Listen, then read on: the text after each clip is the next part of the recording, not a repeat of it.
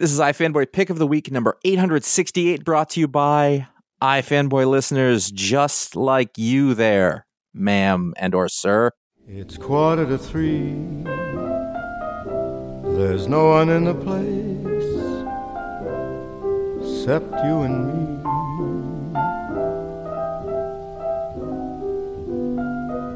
So set 'em up, Joe.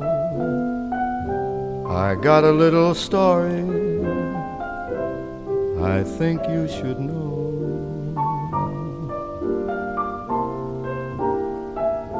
We're drinking, my friend, to the end of a brief episode.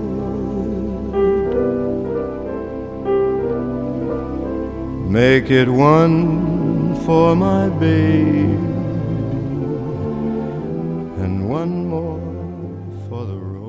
Hey, this is Josh Flanagan. I am here with my co host, Conor Kilpatrick. Hello. If this is your first time listening, our names are inconsequential to you. If you have listened before, you know our names. So I don't know why I say that. This is iFanboy Pick for the Week. I just got existential. You're questioning everything like last week when you were gone. I was questioning why we keep numbering the shows when no other podcast I listen to does that. Because it's a comic book show. I guess. I guess. That's what to I me. was having the whole thing. Like, what are we even doing? Why are we doing this? Mhm. Put a date on or whatever. I think that because you and I come from a time where, as comic books number up, and this is the revolution, of course, that we talked about, as that number grows and grows, then it, it gains a lasting historical archive. It's a it's an accomplishment. So when we say 868 episodes, I can be like, well, shit, It's a lot. we're an institution, at least in in our own in our own small way. I was going to say in our houses, but not even. Yeah, no, no, no. We were. I'm a, Just in this moment. I'm just a resident.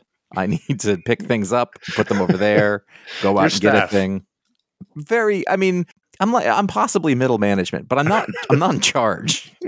I am middle management. That's true in all aspects of my life. Can I tell you?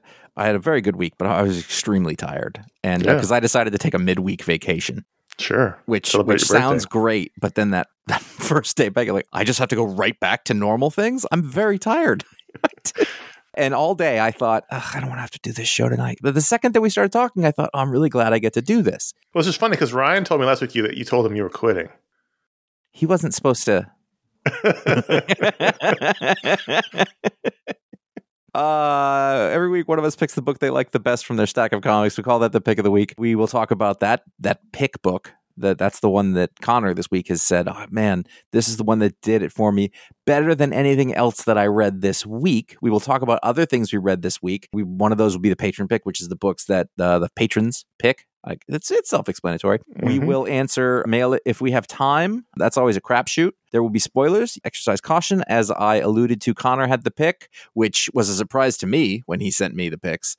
It was a surprise I had the pick, not a surprise that the book was the pick. No, no, exactly. Yeah, Yeah, yeah. no, that it, that it wasn't my job, it, which was a great deal of relief, by the way. I was like, oh, sweet, because I was way behind. I had went on a ski trip, and let me talk about my, my working class guilt about saying things like that. Uh-huh. but I hadn't read anything. And it was like late Wednesday, and it occurred to me. I was like, Conor, I- I'm just going to warn you. I'm not sure if I can do this. And then it was, you have nine books. And I was like, golden. Yeah, this was a small week. I mean, last week was a giant week.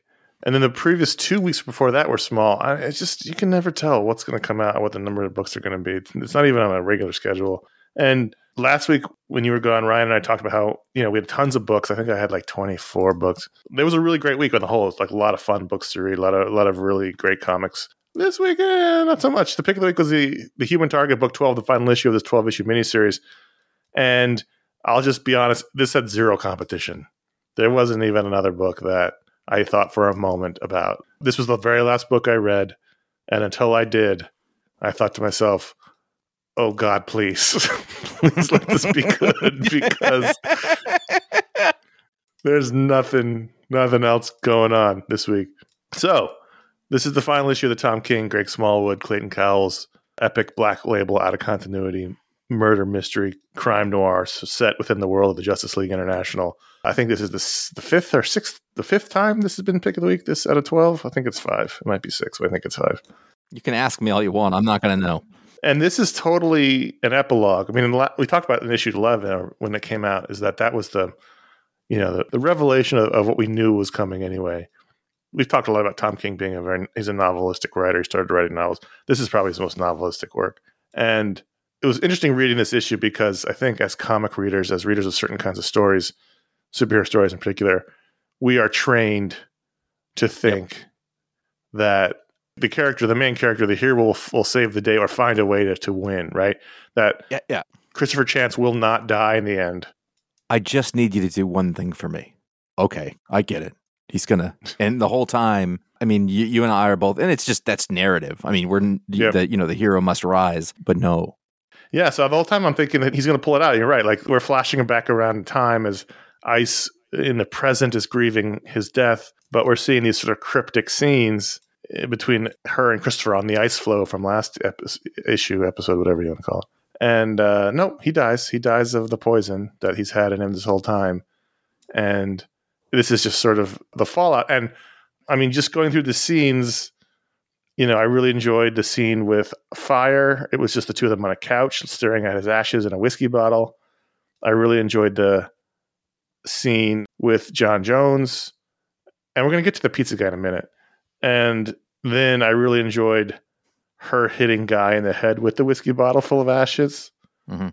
as she's contemplating where to drop them. And she decides that, that was what he would have wanted. Can I tell you right now? I missed everything about the fact that those were his ashes in that whiskey bottle. I just was thinking the whiskey bottle was like a metaphor for him.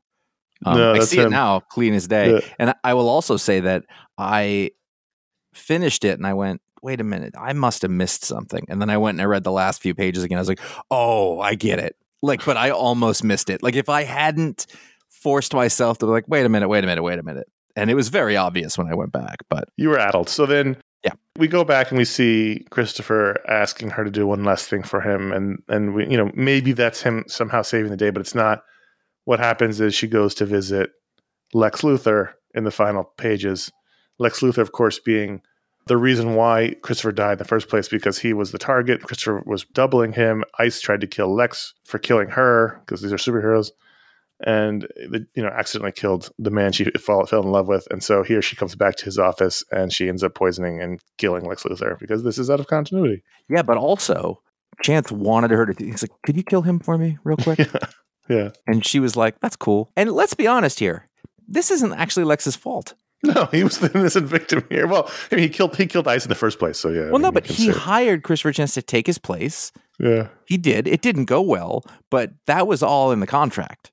yeah so if there's one thing that does stick out that i don't yet understand it's the pizza scene and not for the normal reasons we talk about the pizza scene Oh, is this actual literary criticism? she's eating the pizza correct, eh, mostly correctly. She's holding it pretty well in that one panel. She goes to the pizza place. Luigi's underneath Christopher Chance's apartment and has a slice of pizza with Luigi, the owner, and they talk about how much they're going to miss him. And they have a conversation. It lasts over two pages. She says the meal's done, and she says something to him in Italian. And there's a there's a panel where he doesn't say anything, and then he says, "I should have learned Italian. It would have made it all more believable." Now, is that Christopher Chance? I didn't think of it that way. I was thinking of it more like this is his Frenchie. Yeah, I don't know. If it was, It doesn't make any sense if it is him because it's never mentioned or dealt with again, and she's sad the whole rest of the time. right. It, it- I was going to say, if it was, that was, this would have been like the last scene. or the second to last scene, not Right. at the beginning. And I only vaguely remembered him from the beginning. Like he lives above this pizza place, right? Right. That was the deal. And I don't remember their relationship because it's been so long. I should have learned Italian, it would have made it all more believable. I do not know. But the thing is, the way that they're talking about him doesn't indicate that it's him. Like it's not repartee going back and forth with winks. Like it's it's two people reminiscing over a person. Right. And he says, you know, like I'm going to travel, and it sounds like he was left a bunch of money, maybe from from by Christopher. from Chance, and then I guess she was too. I don't know. I don't know. It was a nice scene. How's your Italian? Uh, I don't know what that says. She just says that's for sure. Okay, so that's the response to he was many people, but no one else was him. She says that's for sure. So he says, when you are finished, I will bring it to you. Is that the poison? I think she's responding to the first part. He was many people, but no one else was him, and she says that's for sure. Right, but what's it? What will he bring to her? The bill? No, he's not going to charge her for this. That's not what's happening here. I don't It's know. interesting. I don't know, and I think that makes me love it all the more. Yes, I agree with that. And, and, I could also see why you'd be super annoyed with that. But But I think you're right. I think if this scene happens right before the Lex scene or after the Lex scene, then you're like, oh, that's him. right. But it happens on my iPad is dying on page nine of 30 30 And and also there's no reason, there's no clue there's that I see that this would have been a hoax or he would have gotten out of it. right. There's no other breadcrumbs that would lead you to that conclusion. The previous page is the scene where he's dead in the hotel and she's she checks his pulse, she Uh-huh. checks his heart, she's crying on the floor. And then they have the scene with Luigi or whoever that guy is. And then the next page after that is his ashes in the whiskey bottle. Yeah. I mean, I don't know. I, I like that it's this weird ambiguous scene in the middle. I feel like I should go back and figure out what he said it earlier. Like, Maybe. like go back to visit this character. I'm not going to do that, but I assume that would make it clearer. Uh, you know what, patrons, do your thing on the Discord. But you know what? Here's here's the thing: is why I love it is because it works in a lot of different ways. This issue and the whole Mhm. series in general. I mean, you can read it several ways, and it works in all of them. You could say that's him. You could say he's dead. It all works at the end. I think this is a terrific issue. Now, I don't know if this is just composition or not. hmm You never see his whole face. When he's Hmm. facing towards the camera, half his face is out of it, or he's turned around. Look at the acting in the last two panels. That's amazing. Yeah. Last night i believe i was I, I had taken my ipad to bed and i was going to read for a little bit before i went to sleep. In fact i fell asleep reading literally which i was like "Uh, i guess i should read that one again whichever one it was it wasn't this. Mhm. and at one point my wife was there and she's looking at it and, she, and i was reading something. She goes so what do you do? You just by the way we've been doing this for however long and she's asked me this question for the first time. What do you what do you do when you're reading? It? like what are you looking for? You're thinking about the story or whatever? And i go well there's that but also you know i'm always looking at all the elements i'm looking at the art and the color and i had opened a book that wasn't really very good in one way or another and i was like Yeah. it's fine i was i was like i don't like this coloring form because it looks too digital to me and I, I said but sometimes that works and then i said see look at this and i opened up this book because i knew it Mm. would look amazing i was like some art i love i go i love this art and it's because it was digital but you can see the drawings you can see the Mhm. stuff and then uh, i go to that second page which is the doorknob there's a Mhm. Five panels of doorknob. And i said okay so when i read a comic book i look at this and i say look at the sequence. It's just a doorknob. Because the first one is a click then it's still and then here it's starting to get cold. And i go and that's because she has ice powers. And then the last one it looks like crystal and then it cracks and falls and that's how she got to the doorknob. And i was like that is an amazing bit of cartooning. That is storytelling Mhm. you know and she had rolled over by that point. But um you were answered with a snore. Right, but but like right away, I was like, "This is what I look for," and I was like, "This is what's great about comics." Yeah, and the thing is, like, very few comics that come out on a weekly basis that we we read and we enjoy them will inspire this level of introspection or analysis. Yes. Nor nor should they all be this way. No, they shouldn't. We've said this many times. You know, it's just there's a level of consideration here that makes it really fun to talk about and to examine. Mhm. And I'm going to still be thinking about this Luigi situation for a little while. Mhm. Maybe I'll go back and reread them and see because it's such an odd scene to happen there early on. I mean, I could ask. I know. Well, not yet. Not I'm yet. I, I've, I've literally I know I, I said that, which is sort of I've never done that. Not Yeah. one time have I done it with anybody. You know, like what's this? Because on the one hand, I also think I would consider it if I was the creator, I would consider it sort of insulting. Like you want to ask me to explain this, which indicates that either I've failed or you didn't pay enough attention. So I would never do that. if you look on page 24 of your digital reader, you know, so the Luigi scene's day 16. Now on page 24, we're at day 73. Mhm. And Ice goes, gets his ashes out of the closet, takes the stopper out of the bottle, smells the ashes, and then flashes back to day 11. So, like, it's he's got to be dead in there. Mhm. Oh, wait, is that a bottle? No, that's actually not his ashes. Oh, wait a minute. Because if you look after the scene, she's got a bottle full of yellow liquid. She's smelling the poison. That's the green bottle, or yeah, Yeah. yellow green. Yeah, she's yeah, that's the poison. poison. Yeah. Yeah, and it looks like she's taking a drink, and you can she so she kill herself. smells the poison and flashes back to him saying "kill Lex," and then she goes and kills Lex. right. it's interesting. I, I, I thought this was terrific. This whole miniseries was great. One of my favorite things, if not my favorite thing, that Tom King's done. I'm eagerly wait, looking forward to the next thing Greg Smallwood does. Oh, 100%. Tom King has Danger Street right now, and I think that's it. Yeah. I'm, I'm looking forward to whatever he announces next. I know want another somewhat busy with James Gunn, but Not uh, Superwoman, but like that kind of thing. I thought that was really fun. he had like several things going at one point. So I'm, Yeah. you know, it's always fun when he's doing these interesting and weird things that come out. And so I'm looking forward to whatever he announces next. But this was easy pick of the week. There was just no competition this Sure. week. You know, any other normal week, it's probably also still pick of the week. But this particular week, there wasn't a lot to talk about. No, I mean, there were other books like Action Comics 1052. It was fine. You know, it had things I enjoyed about it. It's too much.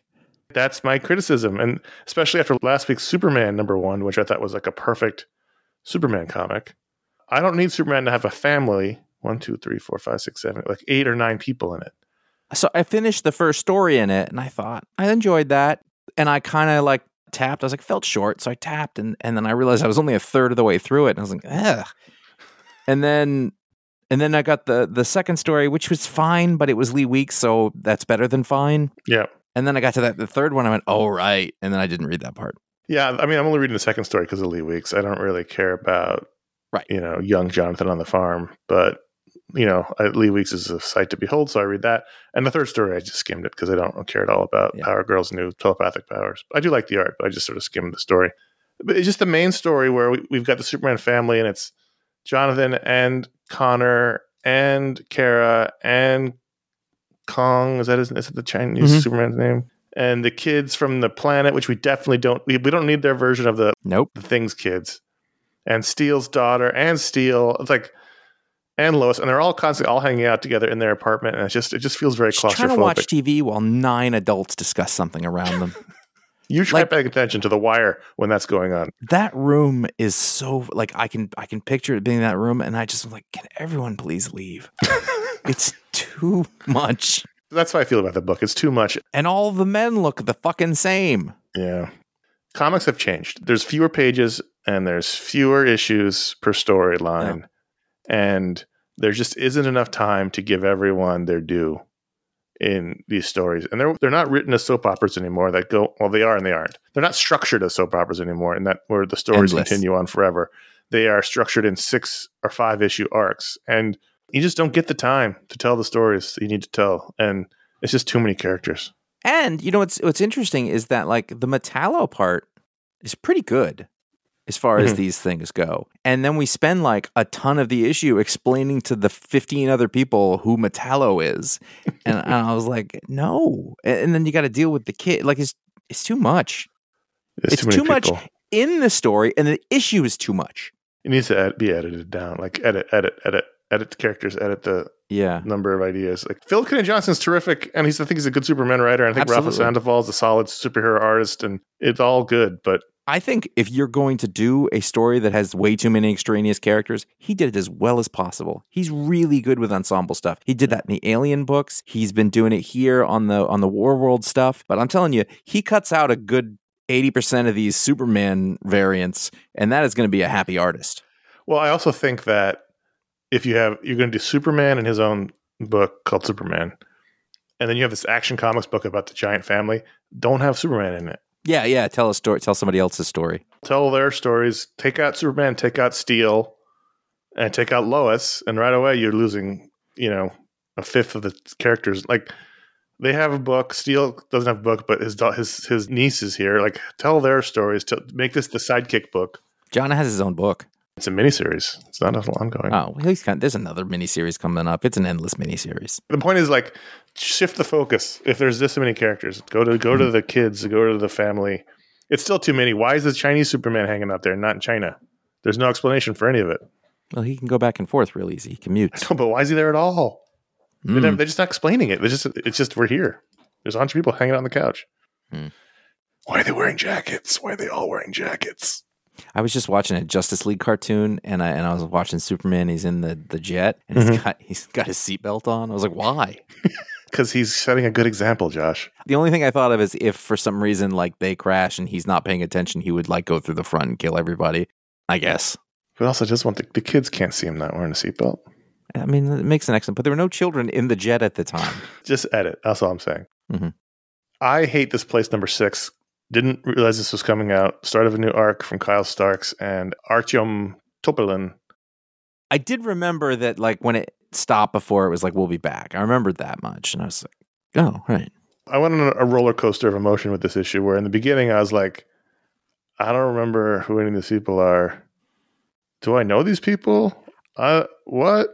Do I want to keep reading this? And then by the end I was like, yeah, I, I still want to keep reading this. I still no, like this. I had that same thing, but I thought that it righted itself very quickly. So it wasn't at first. Like I went back, I was like, "Is there a summary? Is there whatever?" And then pretty quickly we got an idea what was going on, and I was like, "Okay, this was done with self awareness as Mhm. opposed to with carelessness, if it makes sense." And Right.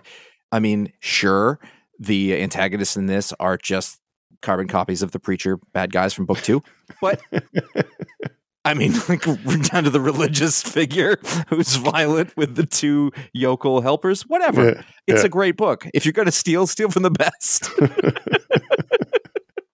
Yeah, so you know, this book before is about these these two women, and you know, they're a couple, and they've inherited this farm. The farm is surrounded by monsters and ghosts, and they're they're trapped basically. Uh, they've been cursed by stay by accepting the farm. And the first arc was basically them surviving as they figured this all out. And now, uh, one of the women, she was sort of the the survivalist, you know, badass of the two. Her father is is a crazy preacher, cult leader, murderer Survivalist. Yeah. survivalist, doomsday prepper. Mhm. He and his goons have tracked his daughter down, but they have not realized that they have tracked her down into a farm full of ghosts and monsters. So, I, you know, by the end, I was like, okay, I'm in, I'm back in. But the beginning, I was like, who are these people? Did I forget who this guy? Is? Like, I just didn't remember. I really think it did a great job at that. I had the same feeling, but like as soon as you know, like it righted itself, we went to the flashback. I was like, and credit to the artist is that when they did that, I recognized the people in the you know the religious cult or whatever as the Yep. same people. I was like, oh, okay. I definitely recognize the preacher. He's the same guy from the other one who wanted the orange cupcakes, which are disgusting both in concept and Terrible. reality. Awful. I, th- I may have tried one once, but even then, I knew it was just like a dare with myself. It's got to be at least a decade since I've had a Twinkie. And sometimes I'll just think about a Twinkie and, and I'll really want one. They're super disappointing. I know, but in my mind, Like, I don't think they were always like this, or maybe I didn't notice, but like, it's a lot of oil. I think they were fluffier when we were Yeah, kids. like, and I don't mean like it's greasy. Like, you could squeeze it and straight oil would come out of I, it. I think I feel like the last time I had it, it was almost like too gooey and too compacted. Whereas Uh-huh. as a kid, they were fluffier. yeah. Or I'm just remembering it that And way. And then there was the bit where Hostess went away, and I went and I bought some of the cupcakes because the cupcakes were my jam when I was a kid. And I remember enjoying that. And it was like the last day of Hostess or whatever. And then a few years it came back, and I was like, I'm gonna get some of those chocolate cupcakes. Those are not good cupcakes. I used to love those cupcakes. I I know. I think they came back with a Z. It was hostess, and it's it's it's, it's coming out of Eastern Europe, and uh, it's not the same. Do you guys hear us not getting to the, e- emails right now? Can you tell what's happening? Well, let's see what happens. So I hate Iron Man. This week I had only two Marvel books. I was like, okay, I'll try some. I'll try something else that I wasn't planning on. It. So I picked up. I, I am. I am Iron. Did I say I hate, Iron Man? Well, yeah, and I wasn't sure if that was a statement or you No, got the title just- wrong. It was just. I'm just tired and low blood sugar. I'm talking about Twinkies and I haven't eaten dinner yet. So I saw this and I Mhm. read the description, and it was the most not like I was like, this is every Iron Man story ever. It didn't Right. tell me anything. And also, like, Right. we're breaking him down. I was like, all that anyone's been doing is breaking him down since 2008. That's it. Right. In fact, it started before that with Warren Ellis, who broke him down. And I saw the two creators' names who they look like They're- Nigerian They're names. Nigerian, They did that. Did they do that, that image book? Possibly. I should have looked that up. I thought I got to look that up before. The writer did some work at um, Action Lab. Mhm. They're Nigerian creators. And that's part of the reason why I picked it up in the first place. Murewa Ayodele and Dotun Akande. And I, I very specifically said, all right, I don't have a lot of books this week, so I'm going to check this out. But nothing about it made me want to take a look. So I misspoke a little early. This was the one that I was looking at when my wife said, What is it Oh. looking at here? Okay. And I was about to, because my first glance at the art, I was like, Well, I don't really like this art because of whatever. And then I flipped the page and I immediately saw some the action sequences and the comic book storytelling in this were excellent. Yeah, no, I thought that was I thought the art was the strongest part of the book. Yeah, I, I didn't like that coloring. There's a there's a type of coloring there that, that's going on. It's, it's not my favorite. But as I was going through it, I, I I was trying to like find something to criticize, and like the first page, I was looking at it and I went, actually, that's rad because you can see there's three panels on the first page at the bottom, and it's like a foot with a flip flop is taking a step. And then the second panel is that foot has gone past. It's in the next part of it, and there's a tiny little crack word balloon. Mhm. And then there's a hand that comes out that bur- and burst is behind it. So that effect is on the board. And by the way, trying to explain the phrase that f- the sound effect is on the board is not going over well either.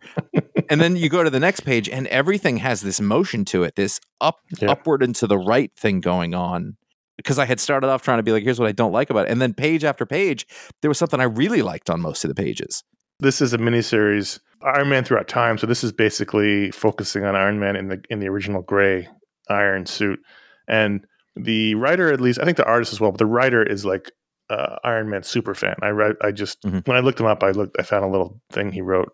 Like he's his favorite character, and so he was Mhm. very excited to do this. So this is a trip through Iron Man's history, and the story I don't understand it. I didn't under follow it. Yeah. It was very confusing. I thought for a story like this, where you want- really want to celebrate the history of Iron Man, it should be real much more straightforward. Maybe dealing with characters from his past as opposed to this new time traveling character who plays a guitar to travel in time. And I believe it's a bass. is it a bass? I, at a certain point, I was maybe halfway through. I was like, I don't, I don't know what's happening in this book anymore. But I did like looking at it, so I kept reading it. I think visually, the storytelling and the um uh, the way the Jesus, what's the word that starts with C O N? Compositions. Jesus fucking Christ. the compositions I think were really strong and there's sca- really good scale stuff in here and the scales keep changing like the size of the monster and where the girl is standing on it. I mean every page really has something visually that is very much mainstream comics. Like it's not it's not like wow I've never seen art like this, but it's a it's a really good version of it. There's a bit where Tony is running up like these like almost invisible woman constructs that he's stepping on as he's going. The movement on the pages is wonderful. Mhm. Everything is going in a direction and and suggesting movement where that's correct. But yeah, the story was I thought it was well done, but I didn't it wasn't anything that was like spectacular to me. Yeah, it was interesting. I was, you know, I was looking for it. This is his anniversary or 60th anniversary, so I was hoping for like, you know, the covers got Tony and all his suits, and I was hoping Yeah. for more of a tale through Marvel time as opposed Right. to this sort of wacky time travel thing with this guitar playing time travel. I don't know. It, I didn't love it, but I didn't hate it. I was just sort of perplexed about halfway through, and I Mhm. just kept reading it because I liked it. I, I also, but I just visually, I think it was worth it on its own. That's, Yeah, for sure. We haven't talked about Stargirl: The Lost Children since I think the first issue. That's because I haven't read past the first issue. This is issue four of six, and I'm really loving this book. It feels very old school throwback. This is another Geoff Johns miniseries. Todd Nauck is the artist. And this ties into what Jeff is doing in Justice Society. and ties into Doomsday Clock. It ties into this whole little corner of the DC universe that feels like Jeff is trying to do something, but he's off on his own island and it probably won't, you know, affect anything else. But I'm really enjoying it. There's a really fun bit that opens the book where, you know, this whole book's about all these lost uh, from time sidekicks from like the golden age on. They have all been plucked out of the time stream, forgotten about, and they're living on this island that's outside of time. So there's all these characters from like the golden age that are here, or their sidekicks. And one of them people that's there is this sidekick time master. He's like Rip Hunter's one of Rip Hunter's teenage sidekicks, and he's relating to the kids about how he was in a time bubble with Rip and everybody, and they were going through time, and they just saw the Flash run by, and they were like, "Oh fuck." I just like this idea that they're just they'll be going through time, they'll see the Flash run through, and they just know something has really gone horribly wrong with the time stream. that was just funny to me. I actually think this is legitimately really good. Uh, the Time Kid seems a little unhinged, either in a fun way or an ominous way. We're not sure yet, but this is all about introducing these characters back into the stories. Jay Garrick has a daughter he's forgotten about. That's going to be interesting if they actually use that in the DC universe outside of the Justice Society book. Mhm. This is like the perfect Geoff Johns book. It's tying in DC history, it's tying in his other works. It's all sort of coming together. I'm really, really enjoying it. If you're all sort of a fan of old school Geoff Johns stuff, Todd Nauck, who used to draw Young Justice, makes it feel like a book from 15 years ago in a good way. It's been really fun, and I'm really, really enjoying it. Just waiting for a time to talk about it. That's great. Yeah. Cosmic Ghost Rider number one. I don't care about Cosmic Ghost Rider, barely care about Frank Castle as a character, but I really like Stephanie Phillips's work. And so I thought I, I again, light week, I gave it a flyer. Probably would have checked it out anyway, because I really go towards her stuff. But man, was this just pointless. just uh, really, I I mean, like it was a lot of cliches that were sort of the Punisher and Ghost Rider, but it's the same thing that happened with the Cosmic Ghost Rider over in the, when Donny Cates Yeah. introduced him. Like this guy doesn't talk like Frank Castle. Is it Cowboy Frank Castle they're doing now? It's kind of like he like he doesn't sound as Texan as he did in um Cates' book. Now Donny Cates is a Texan, so maybe that had something to do with it. But there's a Western thing. You know, Frank gets a job in some sort of space bar with an old grumpy man, an old grumpy black man and his daughter. And I was like, this was Namor. This is exactly what happened in the Namor book. Now it was 30 something years ago, but whatever. You know, and a, a guy comes riding into town and he's going to, they think there's something weird about this Frank guy and it, like it was just like all of these things that we have seen with Frank Castle before, it, it, like and a bunch of stuff mishmash together, and it doesn't look like Frank. There's a different artist. You, sh- I don't know. It, it just, it wasn't. I, I don't know. I mean, I totally skipped it. We are huge Stephanie Phillip fans, you and I. Yeah. We've been talking about her, her book from, from a while. But she had two books this week. She had this book and she had the Rogue Gambit book. And I, I was like, wow, these are two comics that could not be less for me. I don't care who's writing them. Uh, I skipped them both. it might be that she's not at the level yet. She's getting to pick from everything, so it's like this is the stuff that you put you onto the side, see what you can do with these. Oh, maybe. But then again, Rogue and Gambit are, are fairly popular characters for some goddamn reason. Well, I, I love Rogue. I don't. Gambit is one character I avoid if I can at all. Yeah. Now we wrap up Batman versus Superman number five as it took a long hiatus for Lazarus Planet to happen. I don't know why we did any of this, and I I love Mark Waid, and we've been talking about how the Mark Waid resurgence, and Uh-huh. I was initially going to skip this miniseries for obvious reasons, but I was pulled in because it was tied into the world's finest book, and I got suckered by the Alfred swerve. But then I don't. I you tell me why did we do this? Yeah. What was the point of this? What was the point of any of this? it really didn't feel like Mark Waid very much. It didn't. Take his name off. I never would have said it was Mark Waid. It was all the stuff. So, in a way, I kind of like that. I'm Mhm. not saying I love this, show, but I kind of appreciate that he can be many different things. You know, that said, I don't hate Damian like you do. I really enjoyed that last You're miniseries that, that Josh, I know, that Josh Williamson did, but this sort of continued that and the least interesting parts of it. The demon Nezha and his son, who had a Yeah, weird didn't like- name, and you know, I thought the scenes were well done enough, but but ultimately, it felt very far away from a Batman and Robin that I want to read. You know, Mahmoud Asrar, he's he's a favorite great. of mine. Was yeah, really good. Art, art was really good. It all went, uh, yeah. It it just, Jordie Bellaire's colors. Like the book was gorgeous. yeah. I mean, it was it was very competently done in every way, but you know, ultimately, it, it wasn't for me. It's interesting reading it this week in addition to reading the Tim Drake issue of Robin. You're still reading that, huh? Like, yeah, I don't know. I don't know. I don't know. Did it get any What- better? No. oh, we're going to talk about self awareness. Didn't get any worse. The both comics kind of ended the same way in this sort of triumphant "I am Robin" moment, and and it's like, what is going on? And this is this is not last week's show. We spent literally thirty minutes talking about Robin in the email section, but they just got to figure out what they're doing. They just got to figure it out. But it was just funny how they both. I think I read them back to back. They both kind of ended this in a very similar Mhm. sort of message at the end. But whatever. I don't know. I don't know. I don't know. Listen, that's it. That's all the books we wanted to talk about. There weren't a lot of books this weekend. there weren't a lot to talk about. But at patreon.com slash ifanboy, uh, every patron who supports the show could vote that a book to the rundown. And this week, the overwhelming favorite was Phantom Road number one from Image Comics, written by Jeff Lemire, drawn by Gabriel Hernandez Walta, although he's going by Gabriel H. Walta in this book, and colored by Jordie Bellaire, as we just mentioned. Steve Wands on letters. And, uh, you know, I really give Jeff Lemire credit. He seems to have a boundless imagination. yes. He comes Yes. out with a new book every few months. They're all somewhat different. Mhm. This felt a little, little bit like that one he did on Ice Road, that Ice Road book, but this only maybe only because there's a word "road" in the title. Mhm. But you know, he's got he's all over the place with all kinds of different stories and books, and he did a book about space, and he did a book about uh, you know guy looking for his dead daughter. Like he's got a lot of ideas, and he does. You know, I give him a lot and, of credit. and he's and he's very good at executing them. Yeah. I like I don't love all the things, but if you think about all the No. stuff that he went and did over at Dark Horse with the what is it? The Black, Hammer. Black Hammer. I universe, mean, yeah. like it's a it's it's so prolific. he must spend a good portion of his day just staring off into space, thinking. Yeah. Well, it's interesting because at first, like he did, the first thing we also ever saw from him forever ago was the Essex County stuff. It was all very down to earth, Oh, pretty man, so bleak, good. and and there was a little of that in this. But I think where they took a swerve is that you meet this guy and he's a trucker and he's on the road and they flash back to his family, and I was like, oh, he- he's kind of an asshole. Not even oh, kind Well, of no, like, he was the kid. Oh, he was. I thought Yeah. that was back home. No. I thought that was him when he was home. He was flashing back to his past. He was the kid in that story. oh, okay, that makes his dad okay. was an asshole. Yeah. That does fit in a little bit, and so was his mom. They were both assholes. yeah, they were. So okay, that makes more sense. Well, actually, it doesn't because I was thinking, oh wow, this is a very complex character. This guy Yeah. who's who's a truck driver.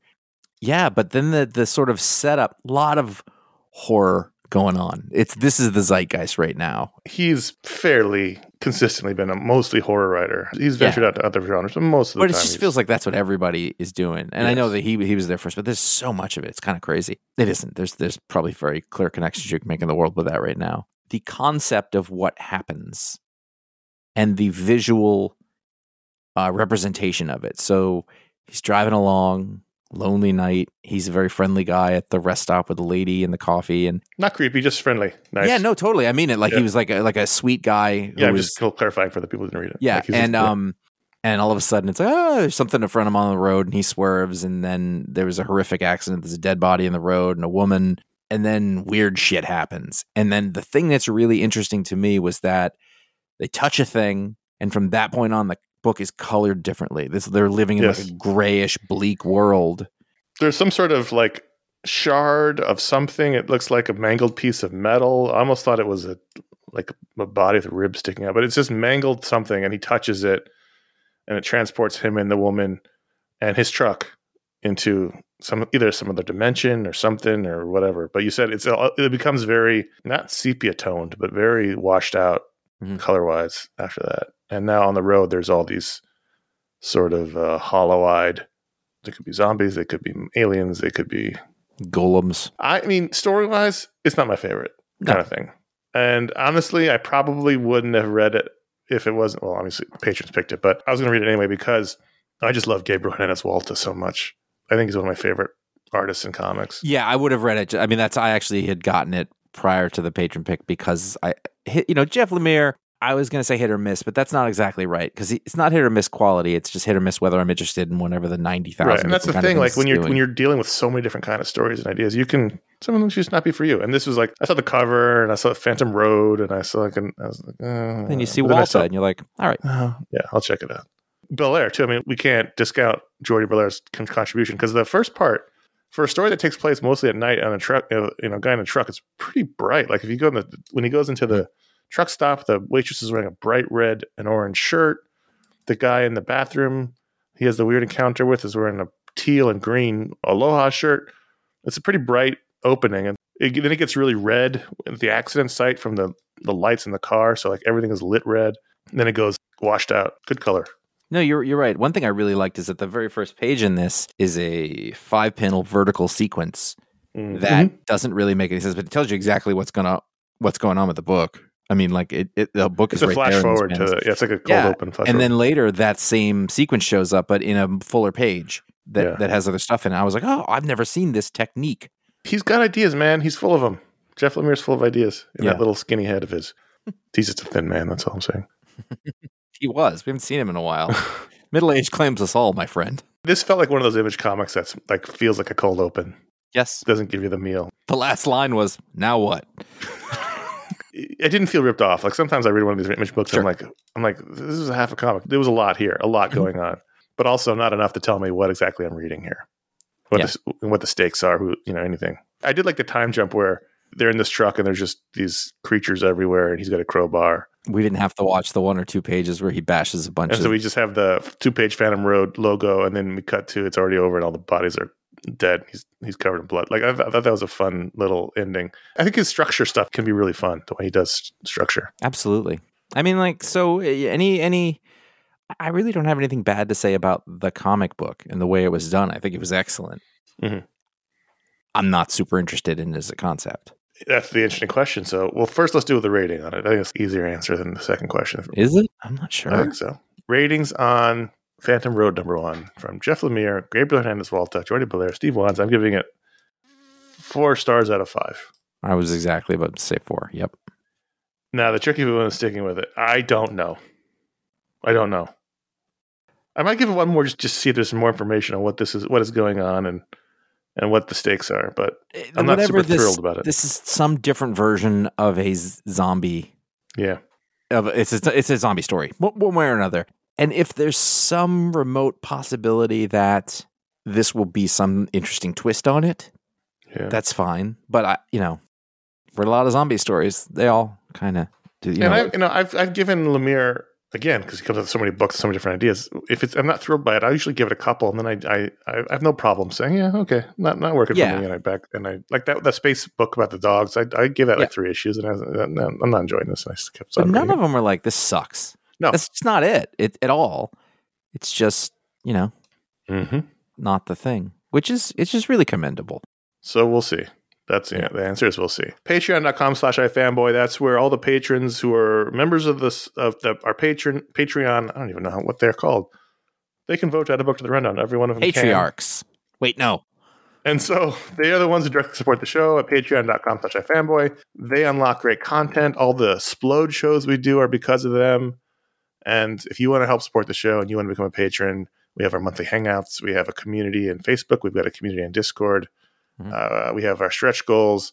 We have our other stuff that we have completely fallen off of for various personal reasons that we're going to get back on, you know, adding to the community. Consider being one today. You can be one for as little as one dollar. You can for one dollar a month. You can join in the fun and help make the make the iFanboy community a better place. I think I really do think so. So uh, consider that at patreon.com slash iFanboy. iFanboy.threadless.com is where you can buy our t-shirts. We've got 12 of them, or at least 12 designs. You can get them all kinds of styles. I'm, I'm, I'm literally wearing a uh, stay home and read comics baseball tee right now underneath my three layers of clothes because it's 50 degrees here in LA. Well, No one here knows how to layer. That's what I've learned. iFanboy.com slash support is where you can leave a digital tip via PayPal. iFanboy.com slash Amazon is uh, where you can buy books we talk about in the Booksplode shows. And bookshop.org is our partner that helps support local books and small bookstores. And we put those links on the website where they are appropriate. And we thank you for supporting all of these ways. Keeps the show going, keeps the lights on, keeps the bills paid, keeps us able to upgrade equipment and do all the things we need to do to make iFanboy a reality. Fix the website we just spent some money on because there was a problem with it. Just did that. Just wrote that that's check. true. So uh, It came up Thank- fast, like a like when your house breaks. yeah, like oh shit, okay. So there you go. So thanks for supporting the show. We do appreciate it. Oh, let's talk about patrons again.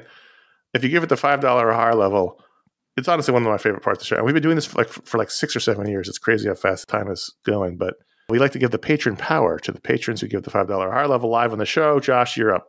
Fifteen percent off.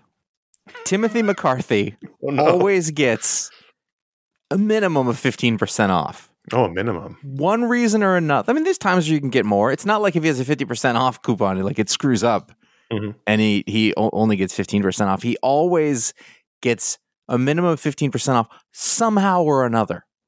Yeah. His life is fifteen percent cheaper than it would have been otherwise, Right. and Right. Right. it, it doesn't it doesn't work. However, if somebody asks, "Hey, can you pick this up for me?" right. It doesn't work that way. He can buy things for his family. You know, like direct family, like if he's buying stuff, that's that's less. But if his pal's like, hey, can you do my dry cleaning? Like the famous Seinfeld episode. Mhm. Um, the discount does not extend in that way, nor does it work for him in that way. Interesting. But everything is 15% off. Now listen, That's pretty good.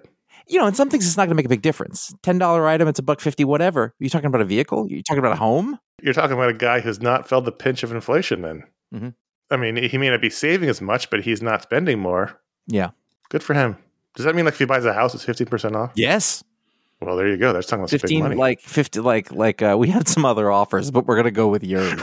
We're gonna knock it down to fifteen percent for you. Oh, thanks. 15% off. Did you hear that, Gladys? They're knocking fifteen percent off. Have you ever heard a power that popped up that quickly?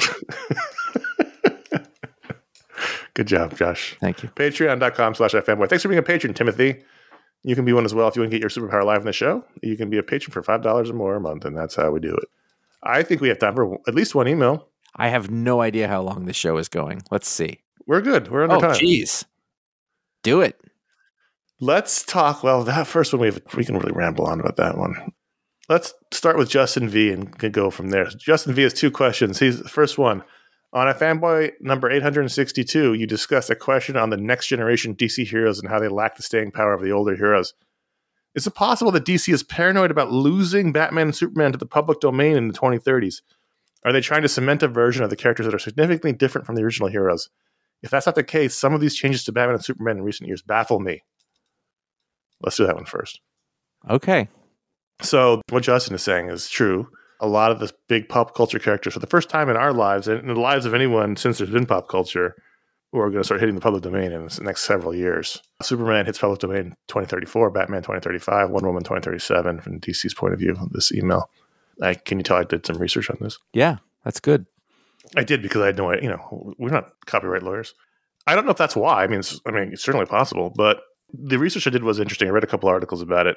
You know, so the big one is that Mickey Mouse is going to public domain next year, but Mickey Mouse is not going to public domain next year. It's just Steamboat Willie, the very first version of Mickey Mouse. So Mhm.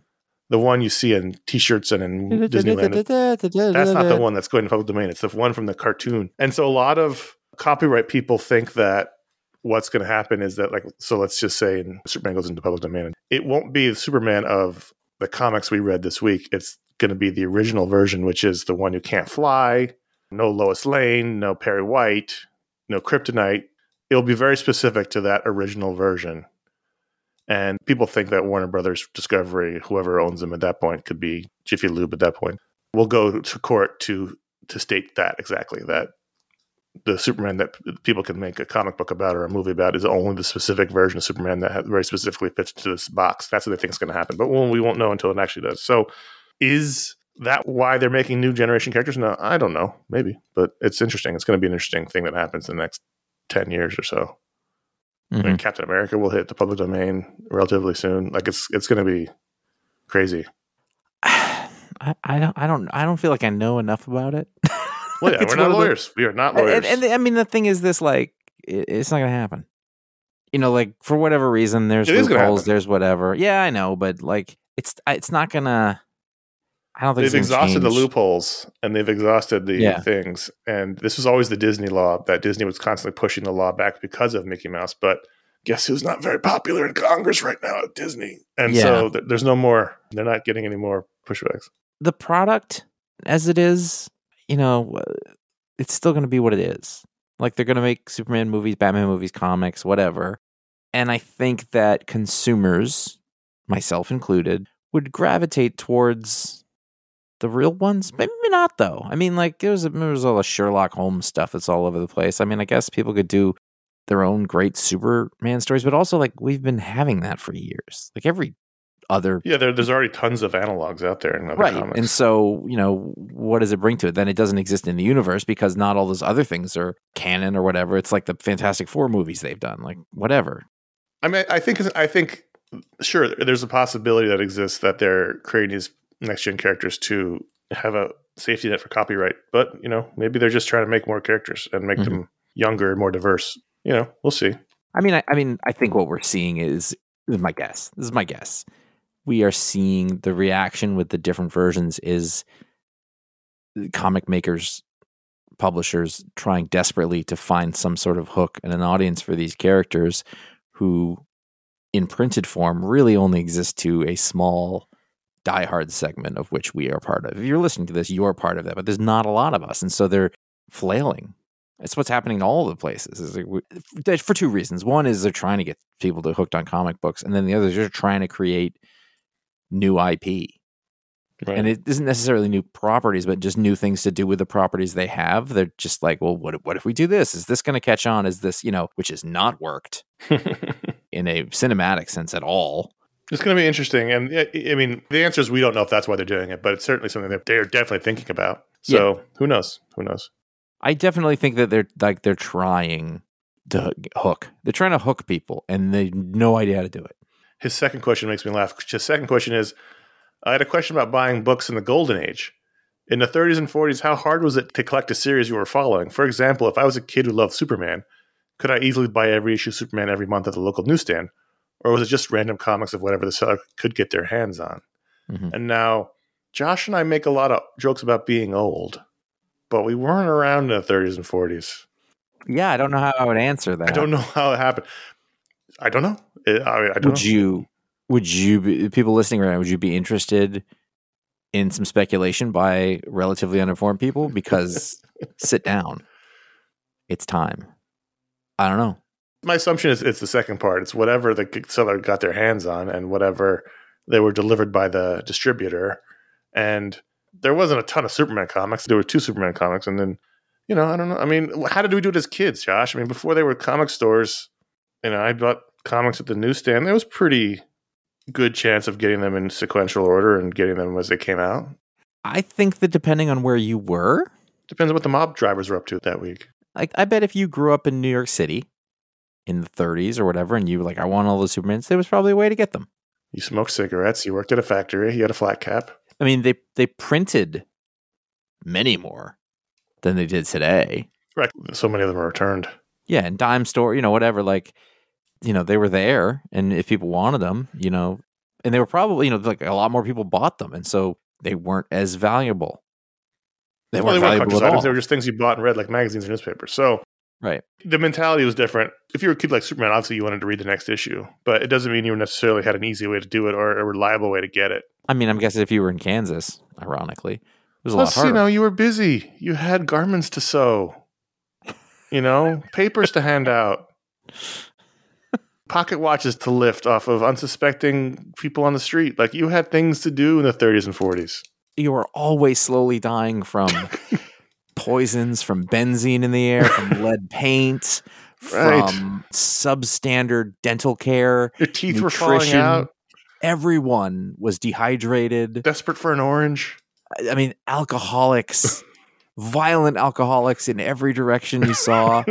Sneak thieves, brickbats, plug uglies.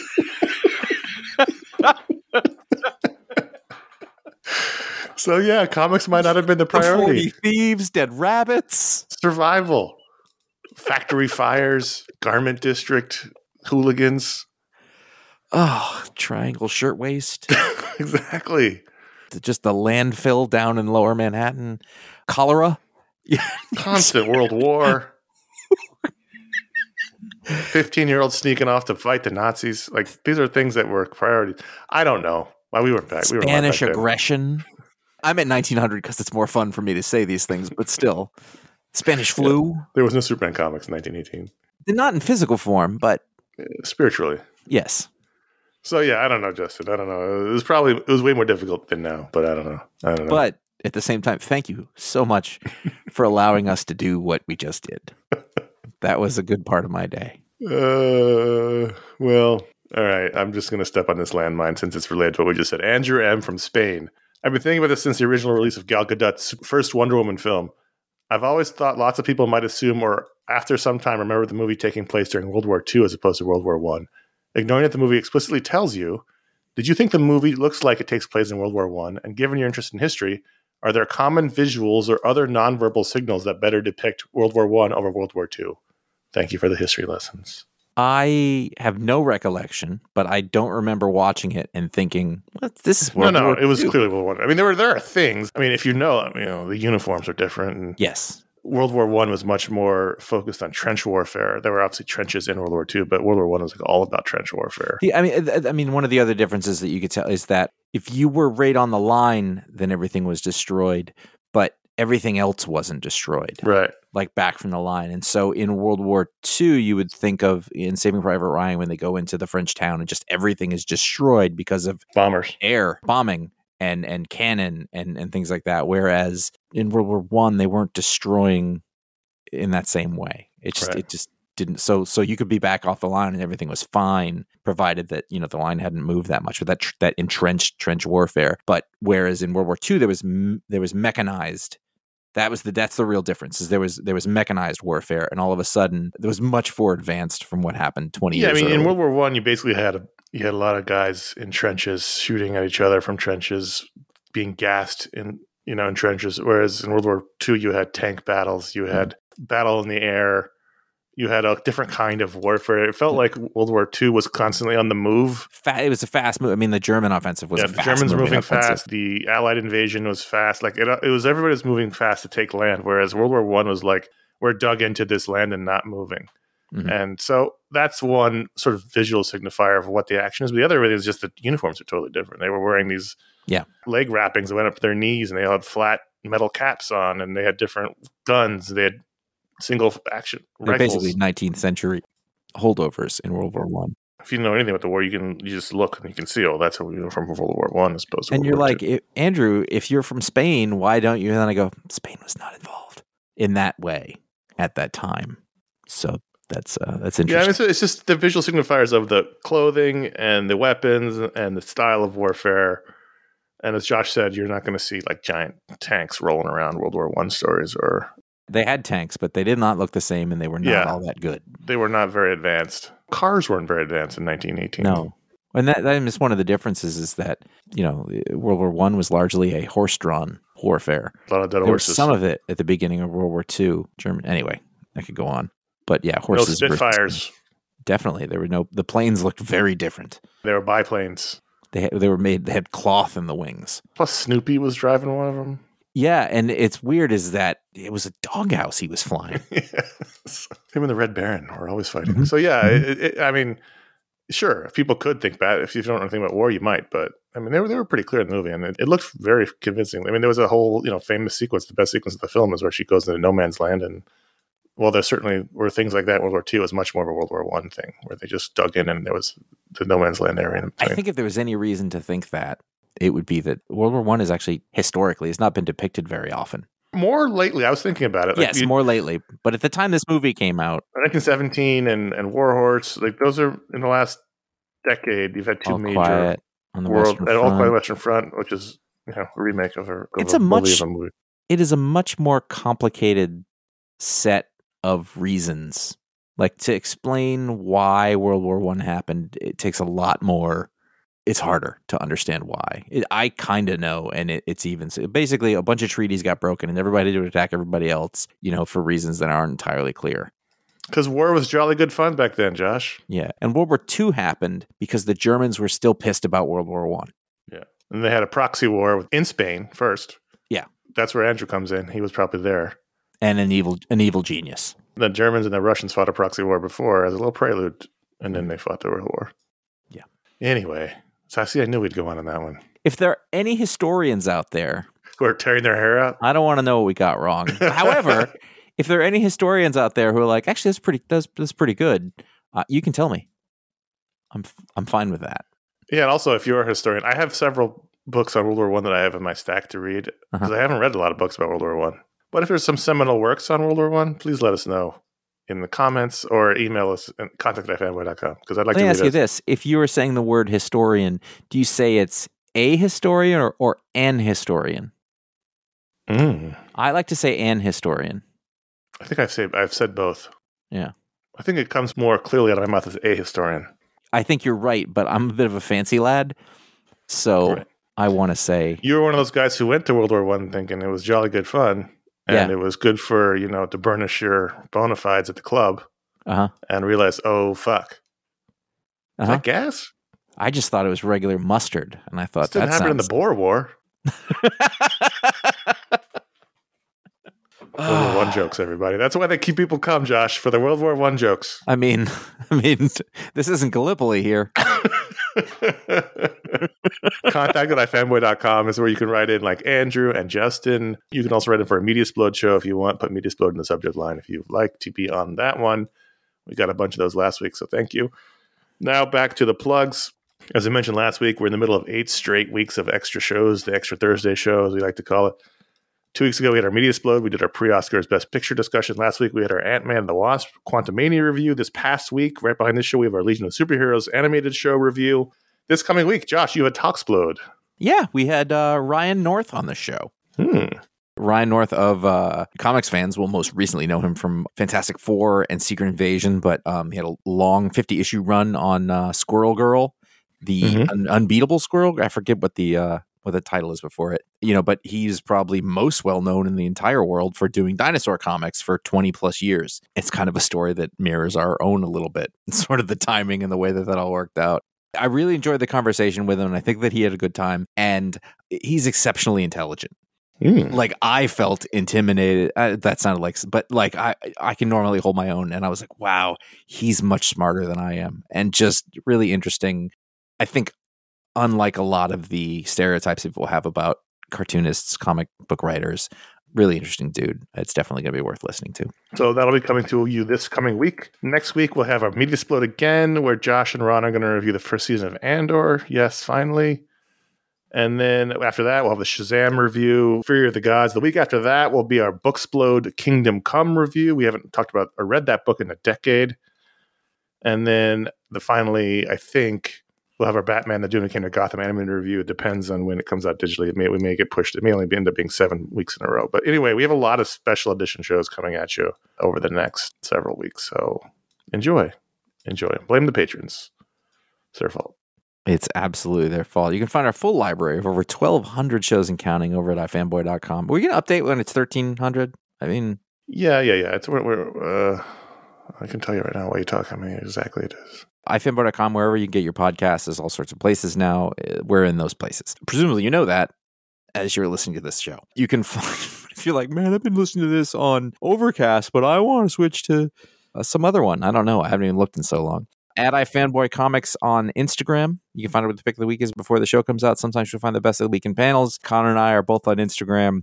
J.A. Flanagan and at Seals Patrick, not respectively, because I reversed that. I can tell you that this episode is our 1276th audio show, not counting Make Comics and not counting Don't Miss. So Okay. technically speaking, it's not. But Okay, so there's there's probably well over thirteen hundred. yeah, I mean, I don't remember how many total. You, you did 50 Make Comics, right? And then Yes. I don't remember how many Don't Miss, but those were on a separate feed, so that those feeds are dead, and so I don't. They're not counted as our main feed. But our main feed, we have 1276 shows, counting this one. So it's a lot of shows. Well, Hey, subscribe to our YouTube page, youtube.com slash fanboy. That's where you can find not only this show every week, we put this show up there, but you can find all of our old video shows. And maybe you don't know, maybe you're not aware that we did like, I don't know, 300 video shows, something like that over the, no, actually more than that, because we did 270 something full length shows and we did 144 minis. So a lot, a lot. They talked about collecting comic books in the 30s, which they didn't know anything about. Then they talked about the difference between World War One and Two for quite some time, which is Yeah. not what we signed up for. And, And then at the end, bunch of counting, And Twinkies. a lot of counting. I think everyone's there for Twinkie and cupcake. You know, you, you know what you shouldn't do is No. uh, go and look at any of those old video shows, Josh. I don't plan to. I discovered this a week ago that I live with someone who has never seen one of the minis ever, any of the minis. Okay, So I was like, "Hey, there's some funny ones in there. We did some goofy so shit. do I. Let's pull one up and you can check it out." And I made the mistake of going, "Whoa, what happened to me? Mm, My beard used to be so dark it was almost black, mhm. and it's not anymore." And I was really, really shocked by that. It was staring me right in the face. Yeah, and the 30 pounds I probably put on since then. So not good. Not good for my self esteem. I'm still thinking about it. Anyway, I, I'm just going to skip the rest of the script and say thank you for listening to this week. I enjoyed it. I had a lot of fun doing it. Josh enjoyed it. always. He had a lot of fun doing it. And we'll be back next week. And until then, I'm Conor I'm Josh, and I love all of you and Twinkies. more so. And thanks for the cheer. I hope you didn't mind my bend in your ear. But this torch that I found, it's gotta be drowned, or it soon might explode. So make it one for my baby